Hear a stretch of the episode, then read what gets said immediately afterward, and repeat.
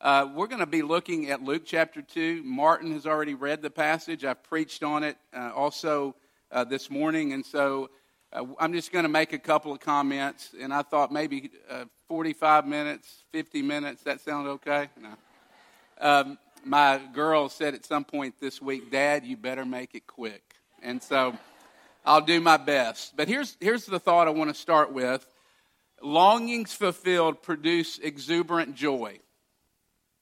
Longings fulfilled produce exuberant joy. Longings fulfilled produce rejoicing or celebration. If you do not believe me, watch your children tomorrow morning when they're opening up a gift that they've been waiting for for a long, long time. If you still don't believe me, ask Cubs fans. After 108 years of waiting, they won the World Series. I know this is a lot of baseball illustrations today if you were here this morning, but after 108 years of waiting in 2016, they won the World Series. And you don't believe there was some exuberant joy? Go look on YouTube and you'll find 80 and 90 year olds dancing and singing and celebrating on that November 2nd night. Why? Because they won. Longings fulfilled produce exuberant joy. That's why we're here tonight. We don't have a night service typically at our church, but we do tonight because we are celebrating. That's why we do Advent ca- calendars and Christmas countdowns and lessons and carol services and services like this one because we are celebrating longings fulfilled. A lot longer than 108 years, people waited for the Messiah, Jesus, to come into the world. Thousands of years they waited. And he comes into the world. And when Jesus came into the world, that meant that the war was over. The war between God and man was over through the birth of Jesus. What do I mean by that? Well, that's what we're going to talk about for a minute. Look at verse 9. It's in your bulletin. One, one angel appeared, and then in verse 13, we see that there was a host of angels, and they're bringing a message of good news of great joy. Look at verses 10 through 13. Notice it says good news. It doesn't say that the angels were bringing great teaching. They weren't bringing great advice to follow and you do this and you'll get your life together and Jesus will love you. Doesn't say that the angels were bringing a great program. They are bringing news, great news. What is the news? Look at verse 14. The armies of heaven come down and they say, Peace on, on earth to whom his favor rests or on whom he is pleased. To really understand Christmas, you've got to understand and to re- really to understand why we have exuberant joy and why we're celebrating here this evening, you've got to understand what the Bible means when it says peace. The way the word is usually is normally used. It's not the peaceful, easy feeling. It doesn't mean that you'll have a troubled free life. Peace in the Bible means the end of warfare. It means that the end uh, of hostility has come. You might ask, well, what's the war? What's the hostility? Well, the Bible says there is hostility between God and man. Man has sinned, all have sinned and fallen short of the glory of God. And our sin and rebellion against God has put us at war with Him. And so we need something. We need peace with God. And the natural human heart, uh, our tendency in its natural state it's a bent against God. In its natural state, there's hostility in our heart against God, and it's expressed in a couple of different ways. But one way is it is expressed is we want to be our own Savior. We want to be our own God. We want to be independent of God. We do it very openly, maybe even shaking our fist at God, saying, No one's going to tell me how to live my life and tell me what to do. That's hostility towards God. Or, very subtly, hostility towards God can also be through being very religious. You can say, I'm going to be good enough and I'm going to obey all the rules and do all the things that I'm supposed to do. And very subconsciously, maybe not consciously, but under the radar, we say, Now, God, you got to bless me. Look at all the things that I've done for you. Now you owe me. And so we put God in our debt. That's not loving God, that is controlling God, not trusting Him. Both of those ways of living or hostility towards God because we in both of those cases we're trying to be our own savior. And the reason why we're celebrating here this evening is because you don't have to be your own savior.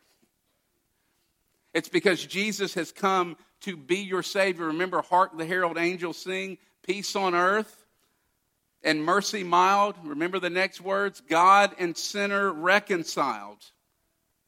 Friends, we can never experience God with us. Think about God with us. That's what we celebrate at Christmas Emmanuel, God with us. You cannot experience, just look at the Old Testament, God with us without a mediator. We couldn't handle it. And so Jesus came and took on flesh. God took on flesh in the person of Jesus to be the perfect mediator for our hostility between us and God.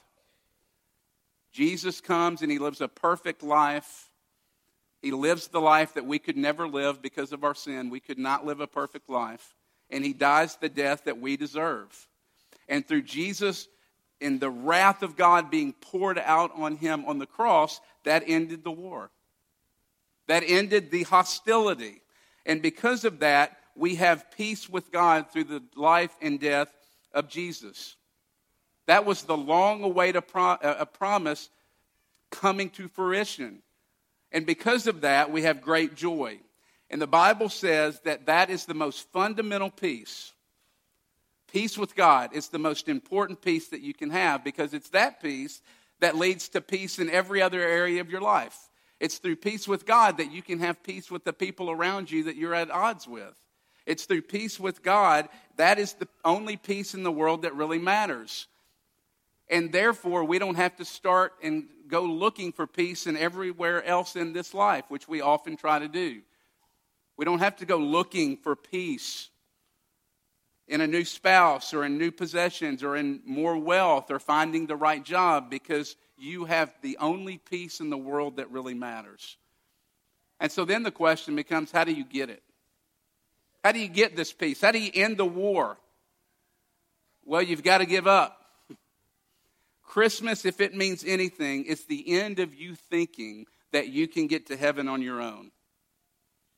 The only way that you get this peace that is talked about in this passage is through realizing that you're weak and you're needy and that you cannot save yourself.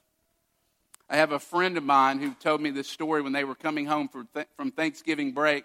They pull in the driveway, they're unloading the van, and all of his kids run into the house and their three year old runs to the other side of the house. It's pitch dark, and he runs uh, into that wing of the house and then comes back, and they're unloading, and his son, the three year old, is whimpering and kind of crying.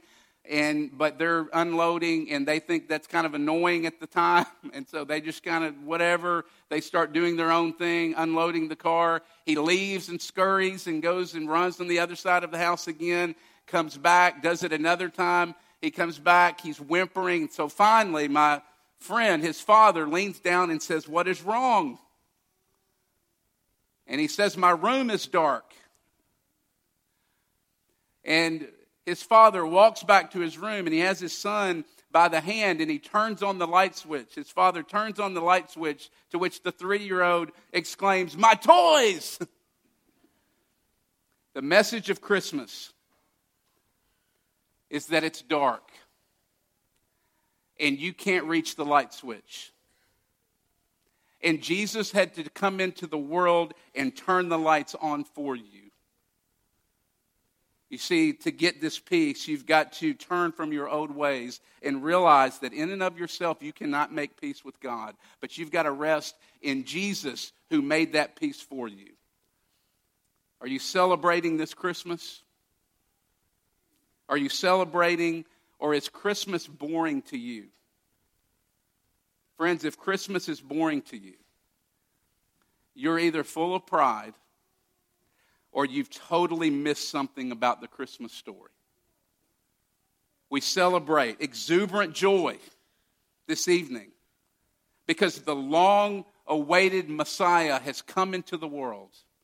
And in his coming into the world, he has brought peace between God and man. That's why we're here. Let's pray.